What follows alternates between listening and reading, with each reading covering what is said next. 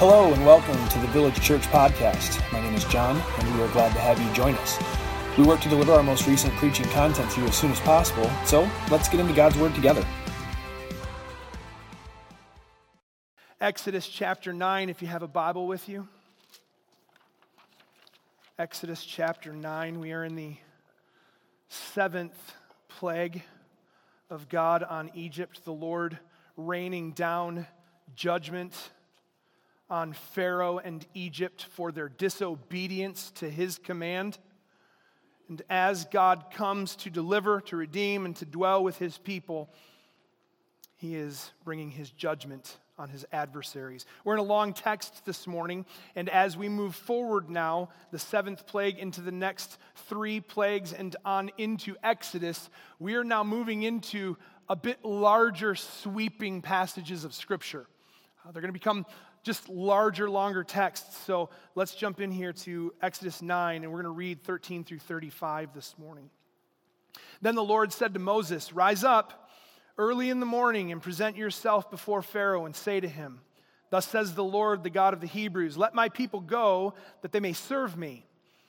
For this time I will send all my plagues on you, yourself, and on your servants and your people, so that you may know that there is none like me in all the earth. For by now I could have put out my hand and struck you and your people with pestilence, and you would have been cut off from the earth. But for this purpose I have raised you up, to show you my power, so that my name may be proclaimed in all the earth. You are still exalting yourself against my people and will not let them go. Behold, about this time tomorrow I will cause very heavy hail to fall, such as never has been in Egypt from the day it was founded until now. Now, therefore, send, get your livestock and all that you have in the field into safe shelter. For every man and beast that is in the field and is not brought home will die when the hail falls on them. Then whoever feared the word of the Lord among the servants of Pharaoh hurried his slaves and his livestock into the houses. But whoever did not pay attention to the word of the Lord left his slaves and his livestock in the field. And then the Lord said to Moses, Stretch out your hand toward heaven so that there may be hail in all the land of Egypt, on man and beast and every plant of the field in the land of Egypt. Then Moses stretched out his staff toward heaven. And the Lord sent thunder and hail, and fire ran down to the earth the Lord rained hail upon the land of Egypt.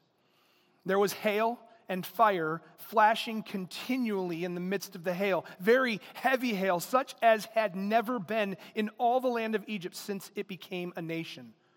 The hail struck down everything that was in the field in all the land of Egypt, both man and beast. And the hail struck down every plant of the field and broke every tree of the field. Only in the land of Goshen, where the people of Israel were, was there no hail. Then Pharaoh sent and called Moses and Aaron and said to them, This time I have sinned.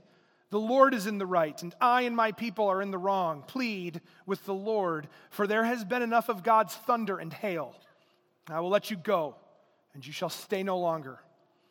Moses said to him, As soon as I have gone out of the city, I will stretch out my hands to the Lord the thunder will cease, and there will be no more hail, so that you may know that the earth is the Lord's. But as for you and your servants, I know that you do not yet fear the Lord God. The flax and the barley were struck down, for the barley was in the ear and the flax was in bud. But the wheat and the emmer were not struck down, for they are late in coming up. So Moses went out of the city from Pharaoh and stretched out his hands to the Lord, and the thunder and the hail ceased, and the rain no longer poured upon the earth. But when Pharaoh saw that the rain and the hail and the thunder had ceased, he sinned yet again and hardened his heart, he and his servants. So the heart of Pharaoh was hardened, and he did not let the people of Israel go, just as the Lord had spoken through Moses. Would you pray with me? Father, we come before you in this hour, God, to learn. And though you have asked me to speak this morning, I am keenly aware that it must be your spirit according to your truth. And so, Father, I ask, would you speak through me as you speak to me, Father? Father, I pray that my heart would be tender and softened to your word. And I pray that those gathered here, Father, would be able to hear. God, give ears to hear and hearts to understand and receive, eyes to see. Father, I pray that as your word is proclaimed here and as we work through this seventh plague in Egypt, God, I pray that the sinner would be humbled to repentance and salvation. I pray, Father, that as we look into your word, that holiness among your people would be promoted. And I pray, Father, as we see your judgment and your mercy, I pray that Christ, the Lord Jesus, would be exalted. We pray this in his name. Amen. I titled it Thunder and Hail and Fire. Very clever out of the text today. I have one thing for us to kind of pay attention to and, and look for as we work through this sweeping passage. And for those that have been with it, you looked at your watch, you looked at the text, and you thought, oh my goodness, it's like 22 verses. What are we going to do? Well, let's find out what we're going to do. But I have one thing I want you to be paying attention to as we work through this text today. I want you to pay attention to and to look for, and for us to see the mercy of God in a greater way. The mercy of God in a greater way. Much of what we're going to do here this morning is to review how previous plagues have come, how this one comes, but there are some very specific things that we need to pay attention to out of this plague. First, the seventh plague comes in the pattern of the first. Remember? Rise up early, go and present yourself to Pharaoh. Comes in the pattern of the first plague and the fourth plague. We are entering the third set, I've talked about this, of three plagues. There are three sets of three plagues. We're in the first one here, in the seventh plague, seven, eight, nine, and then the grandest of them all, the tenth. In the seventh plague, it comes in the pattern of the first and the fourth. Rise up early and present yourself. Notice the same demand. Go to Pharaoh and say to him, Thus says the Lord God, the God of the Hebrews, let my people go that they may serve me. Listen, how many times has God come to you and said, Child, do this? And you haven't. Child. And you don't. Because we read Pharaoh and we're like, Gosh, how hard was this guy? But let's not look so far past ourselves that we don't see our own hardness to obeying God when He speaks. Pharaoh, let my people go that they may serve me. The Lord, the God of the Hebrews, says, Let my people go. Look what he says. For this time I will send all my plagues on you yourself and on your servants and your people, so that they may know that there is none like me in all the earth. The Lord here states what Moses stated, if you recall back in Exodus 8, chapter 8, verse 10, look what Moses says back there. And he said, This is an interaction between Moses and Pharaoh. When shall I pray? Moses, uh, Pharaoh says, Tomorrow. Moses said, Be it as you say, so that you may know that there is no one like the Lord our God. God now stating himself through Moses Pharaoh, there's no one like me.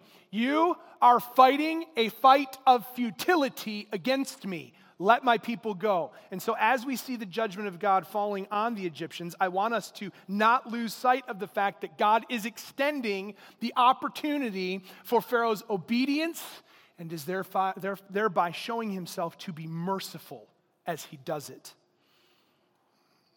That you may know that there is none like me in all the earth. But then the Lord reveals something else about these plagues and about his very nature. And look at what it is. Look at verse 15 and 16. For by now I could have put out my hand and struck you and your people with pestilence, and you would have been cut off from the earth. Why is God just playing around here? Why doesn't He just take care of it? How long are we going to have to put up with all of this nonsense in Egypt? And don't we ask the same things about sin in the world today? When will it all come to an end? And God here to Pharaoh is saying, I could have done this by now. Why? Because he's God and he's right to. God, in our sin, would be right to say, no more. However, his patience in our sin reveals the grandness of his purpose. You're probably going to want to write that down and think about it. The patience of God in our sin, and let's think about our sin in terms of persistent, because it doesn't ever leave us alone, does it? The patience of God and the persistence of our sin reveals the grandness of his purpose. Why? For this purpose I have raised you up to show you my power. Look at, so that my name may be proclaimed in all the earth. Men, uh, not to shame those that weren't, but if you're at the retreat, show me your hand. Thank you. What was the theme we focused on all weekend? I didn't plan it. I knew what he was talking about. I didn't pay enough attention to it, but what did we focus on all weekend? Oh, that's weak. Everybody's like, Did you go to a retreat? What did you do? Ready? On three. One, two, three. For God to reveal himself in his glory. God is revealing himself. Here's the deal everything that is happening, you don't like this, I don't like this, we don't like this.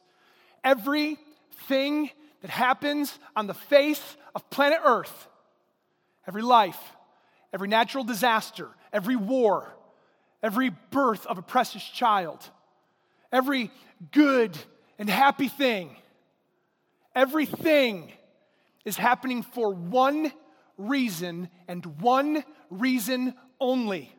You need a biblical worldview to talk to the world about what's happening. Why is all this happening? I can tell you why. God is achieving glory for himself as God. Well, that sounds selfish. That's because you're not holy and perfect like He is. God is holy, He is righteous, He is perfect. He is achieving for Himself His glory. Look at, I've raised you up for this purpose. What purpose?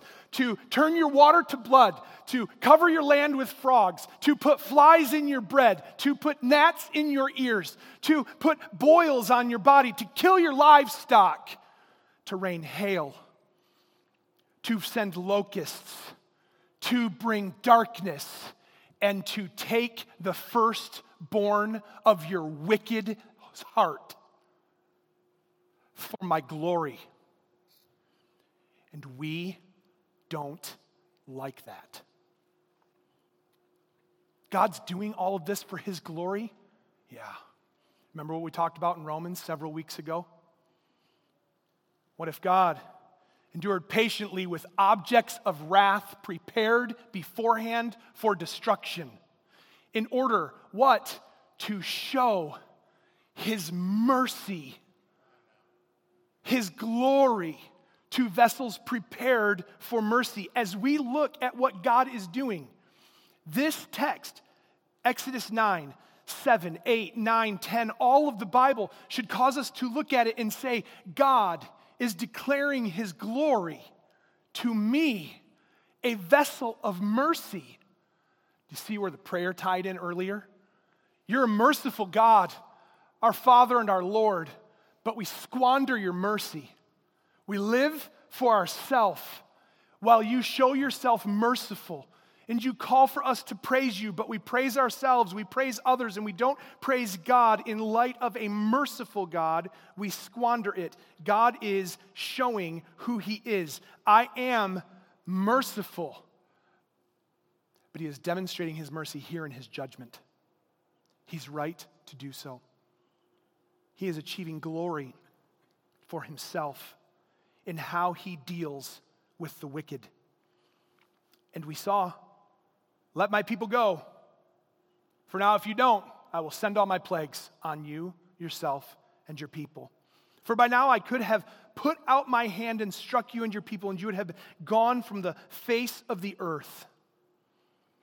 I don't know. Some might be saying, you might look at the text, you might be wrestling with, I just think that God kind of seems like an angry jerk. He could have done it some other way. Right like yours? He could have done it your way?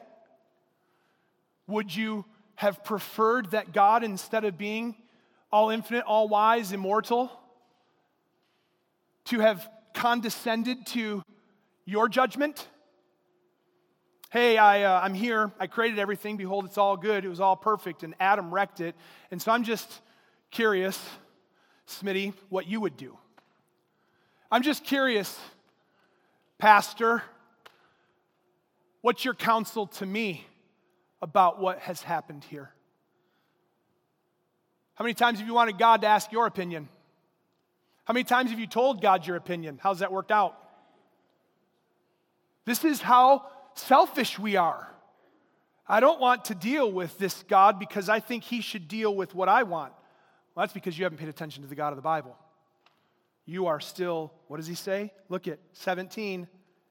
You are still exalting yourself. I, I, I don't know, Pastor. I just think God could have done it some other way. Right. Because when we struggle with what God does, it's because we wouldn't do it that way. Despite God telling us, I don't do things the way you do them. I don't think the way you think. I don't do the way you do. Isaiah chapter 55, verse 9. Write it down, underline it, memorize it. My ways, it's not that they're not like our ways, it's not that his thoughts are not like our thoughts. God says, My ways are not your ways. My thoughts, God says, are not your thoughts. Remember when we, we studied through, uh, through the COVID season into 2020 and into the start of 2021, we kind of were looking uh, week by week in the Village News email at the attributes of God. And one of those attributes that we talked about was God's transcendence. He is a transcendent God. He is unlike us, so far above us. And there's beauty in that because God says that through Jesus, He's with us, but He is not like us. And so when we struggle with what God does and the way He does it is typically because He didn't consult me. I could have told Him how to do it perfectly, but He didn't ask me. You know why? Because He's doing it perfectly. What you want is precisely what He's doing if you will simply submit in obedience to your King.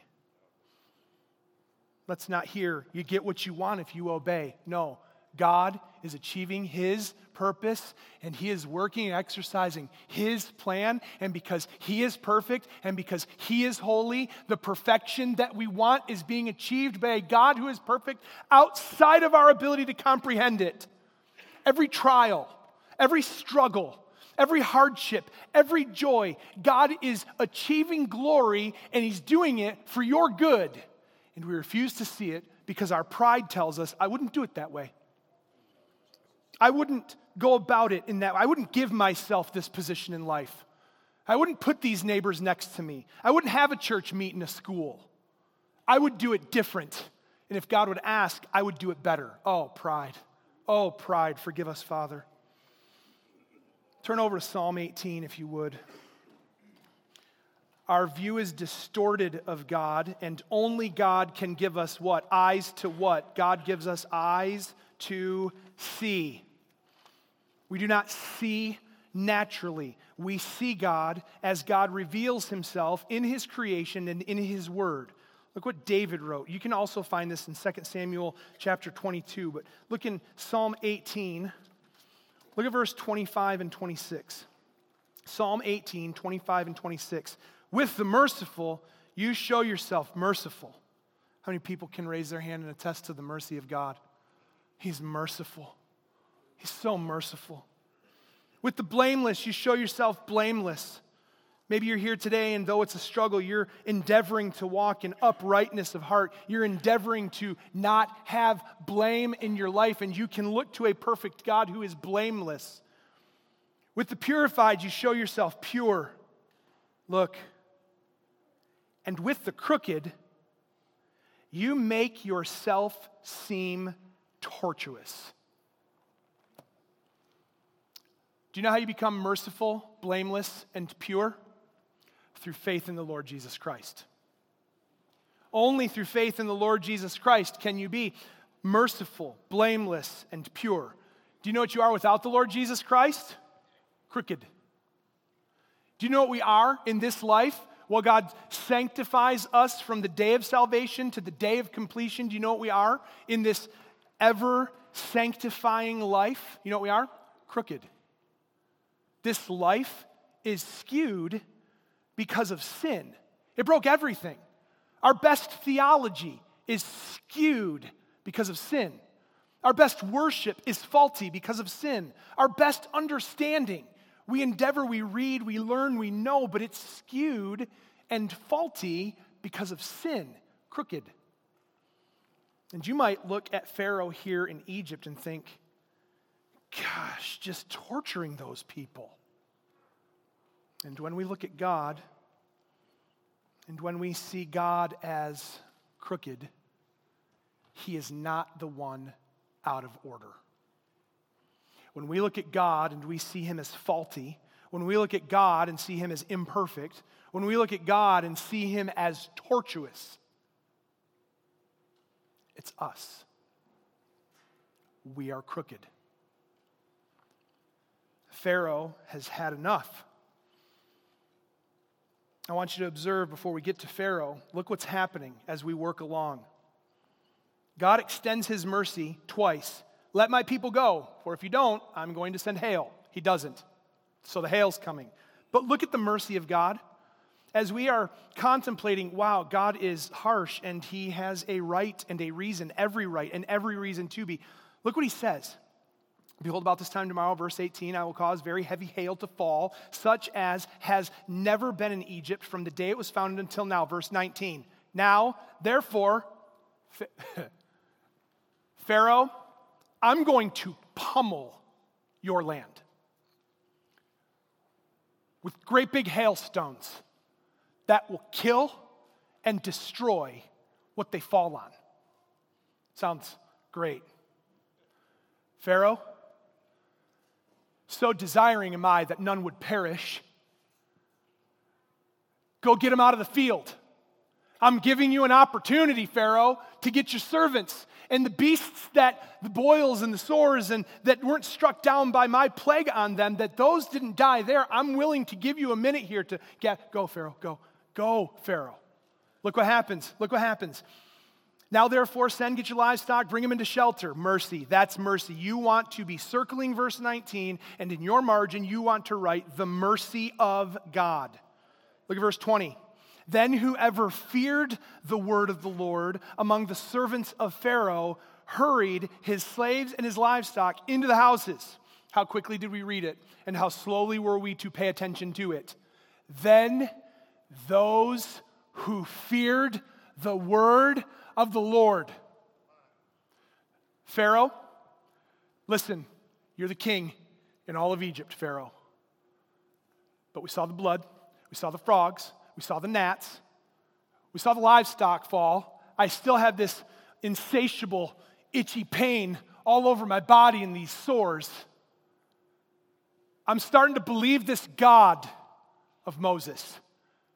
So I'm going to go do what he said, right? Some people are starting to learn. Pay attention.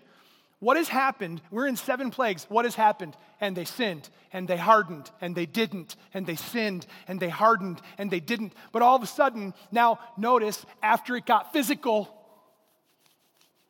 after it got really real with the people of Egypt, I'm gonna rush out there and I'll be right back. I got some stuff in the field. Some listened. Whoever feared the word of the Lord listened, heard it, accepted mercy. Verse 21 But whoever did not pay attention left them in the field. God extending his mercy. I'm going to do this tomorrow. I'm going to send such hail that has never been seen. Let me give you a moment. You have precisely the rest of whatever the day is to go and get your stuff or it's going to die in the field. Some did, some didn't. And as promised, the plague comes. It strikes everything. Look at verse 25 and 26. The hail struck down everything that was in the field, in all of the land of Egypt, both man and beast. Look at it, it goes on. Every plant, every tree, but not in the land of Goshen. that separation, that distinction. I send my judgment on my adversaries while I protect my people. Like, we better understand that as bad as life gets, you're under the sovereign protection of God Almighty. What shall, what can man do to me? Though a thousand rise up against me, who can separate us? Nothing, because you are divinely protected by the hand of a sovereign God. Then look, this is a switch. Here comes the hail, everything's pounded. Look at Pharaoh's words. This time, I've sinned, Moses. This time, I've done wrong.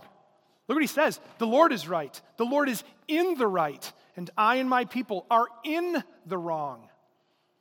Boy, if ever there was a confession of sin, I have. You want to know how to confess your sin? You want to know what makes up a true confession of sin? Look at Pharaoh. Consider Pharaoh for a pattern of true confession, at least in his words. I've sinned. The Lord is right. I am wrong. If the conviction of sin in your life does not come with, I have sinned, you are right, Lord, and I am wrong, then you have not understood your sin. You have not understood your position before a holy God. This time I have sinned. The Lord is in the right and I am in the wrong. Let's look at what he says.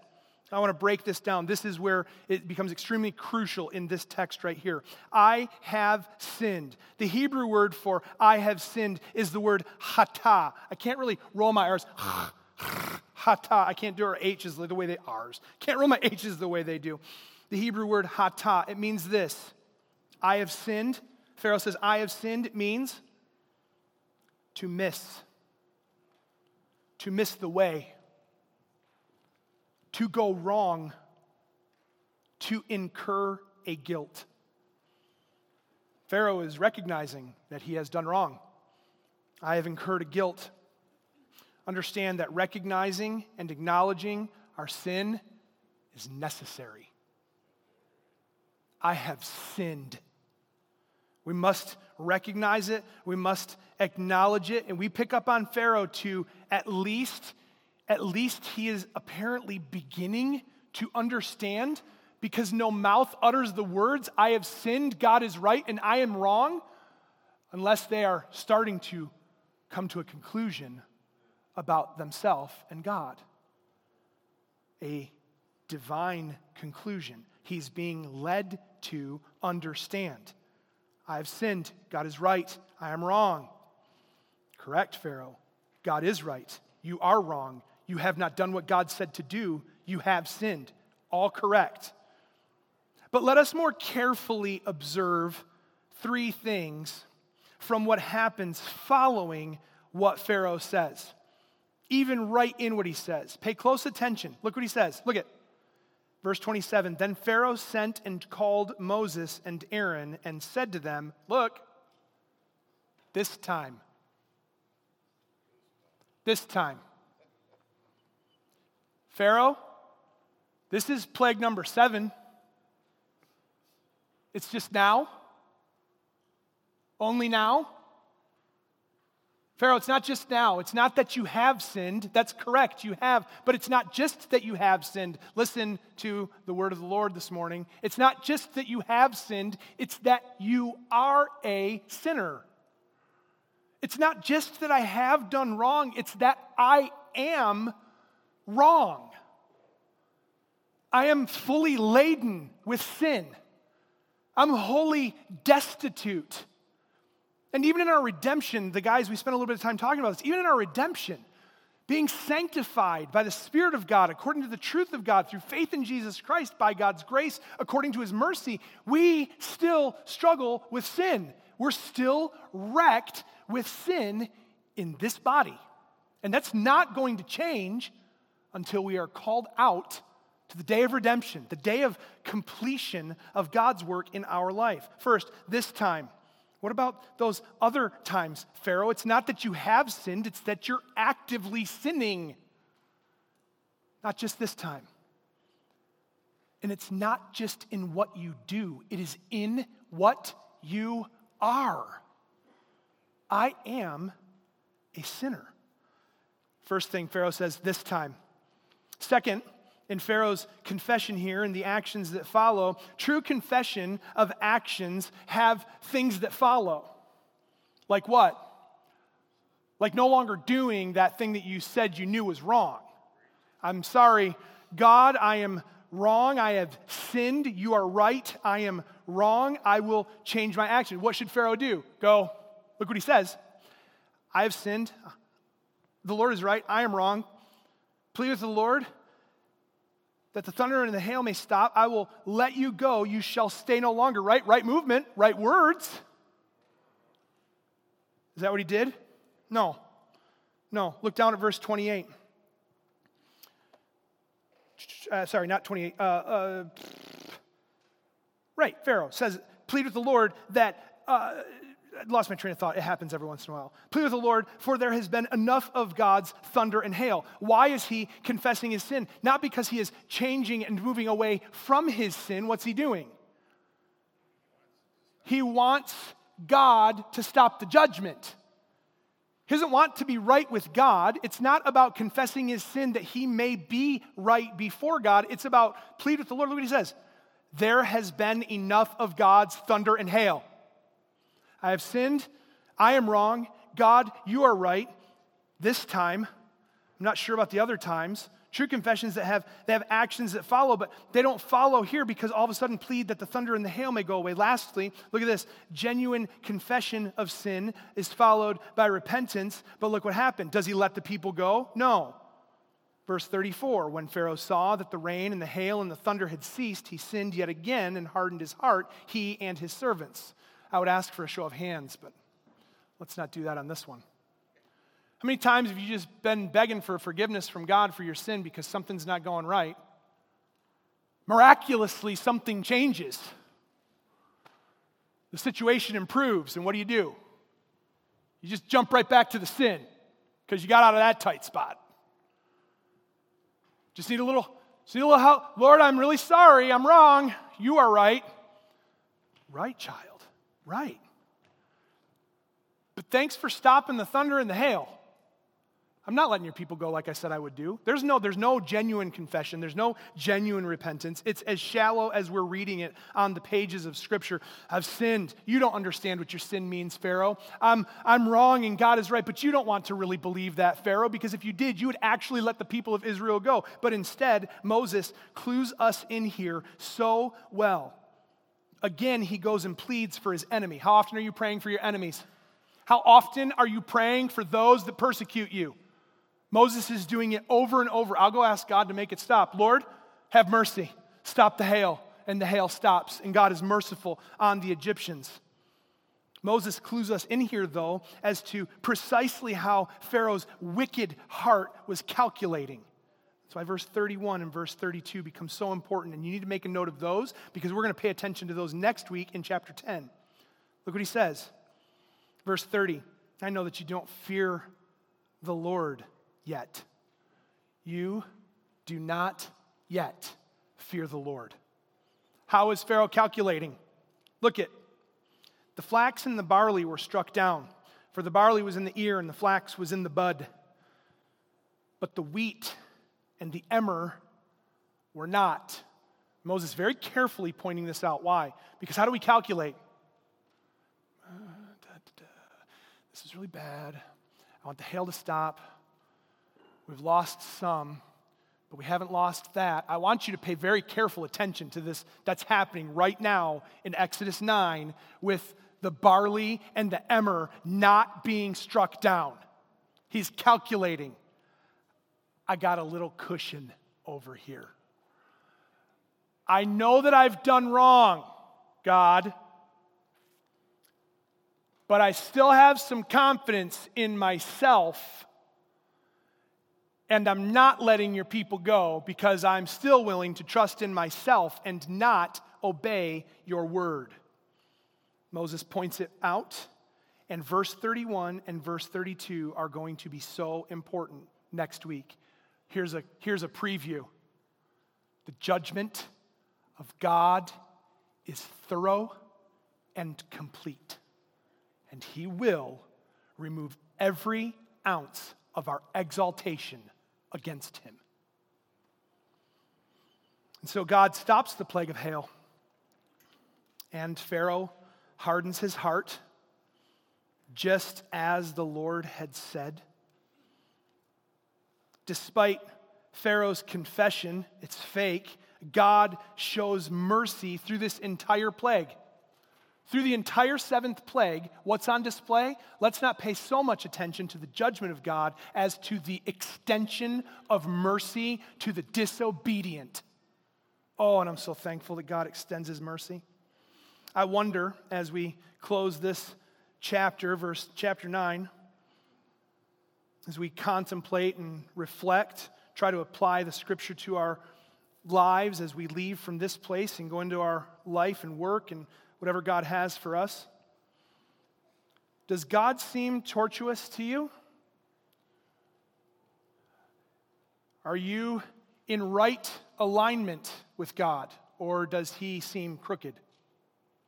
Because if God seems crooked, it's our heart that is off.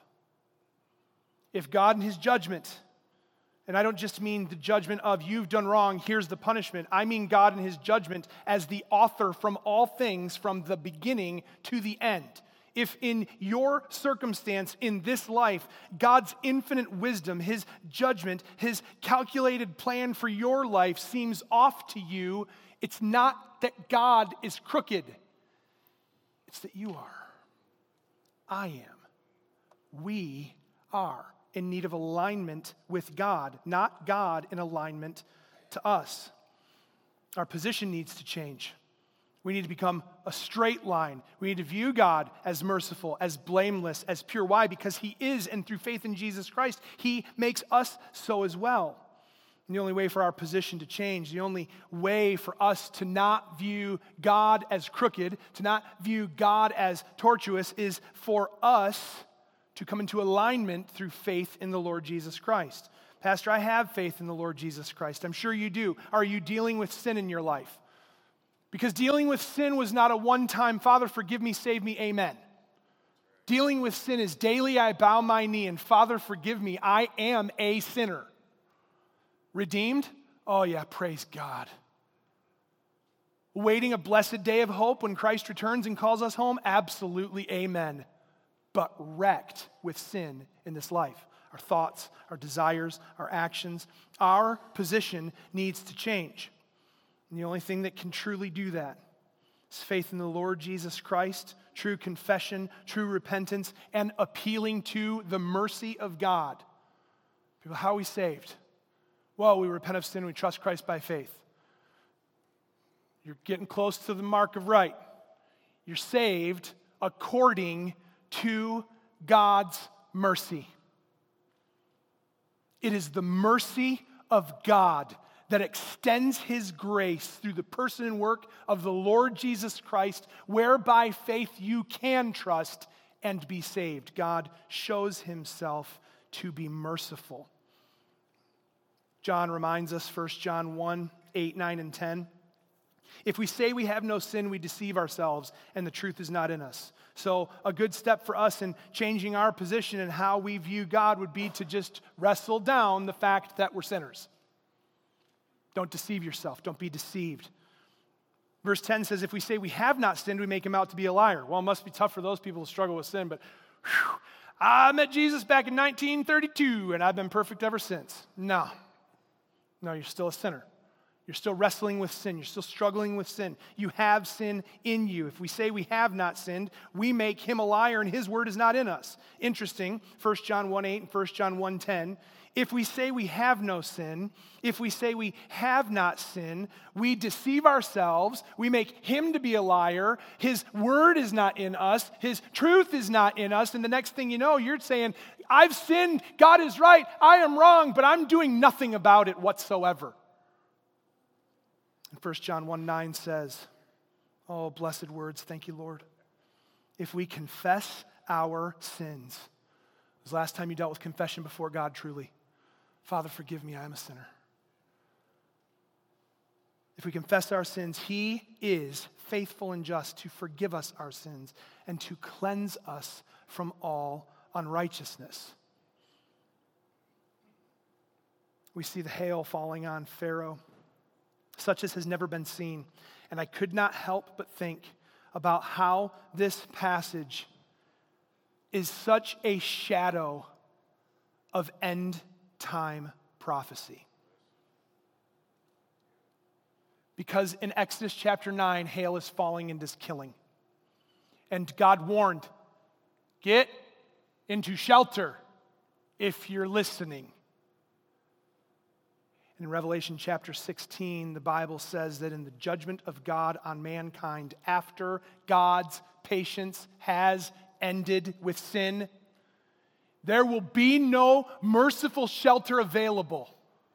And Revelation 16 says that giant hailstones, read it for yourself, about a hundred pounds each, fell from the sky and killed sinful man.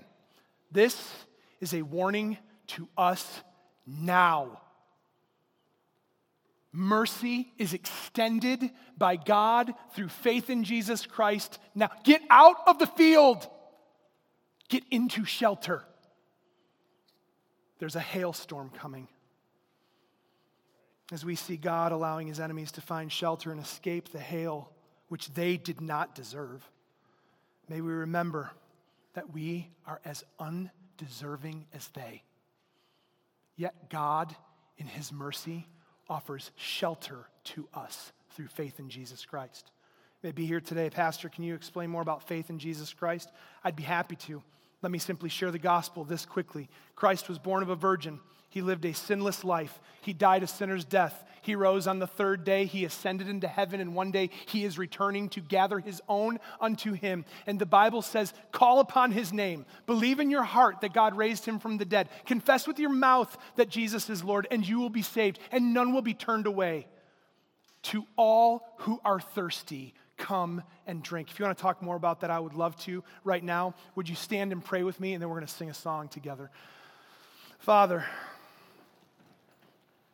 you are a merciful God.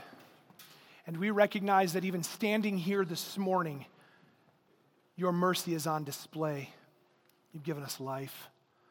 You've given us the goodness of friendships and a church family. And Father, you are good. Father, we heed the warning to mercy. Get out of the field.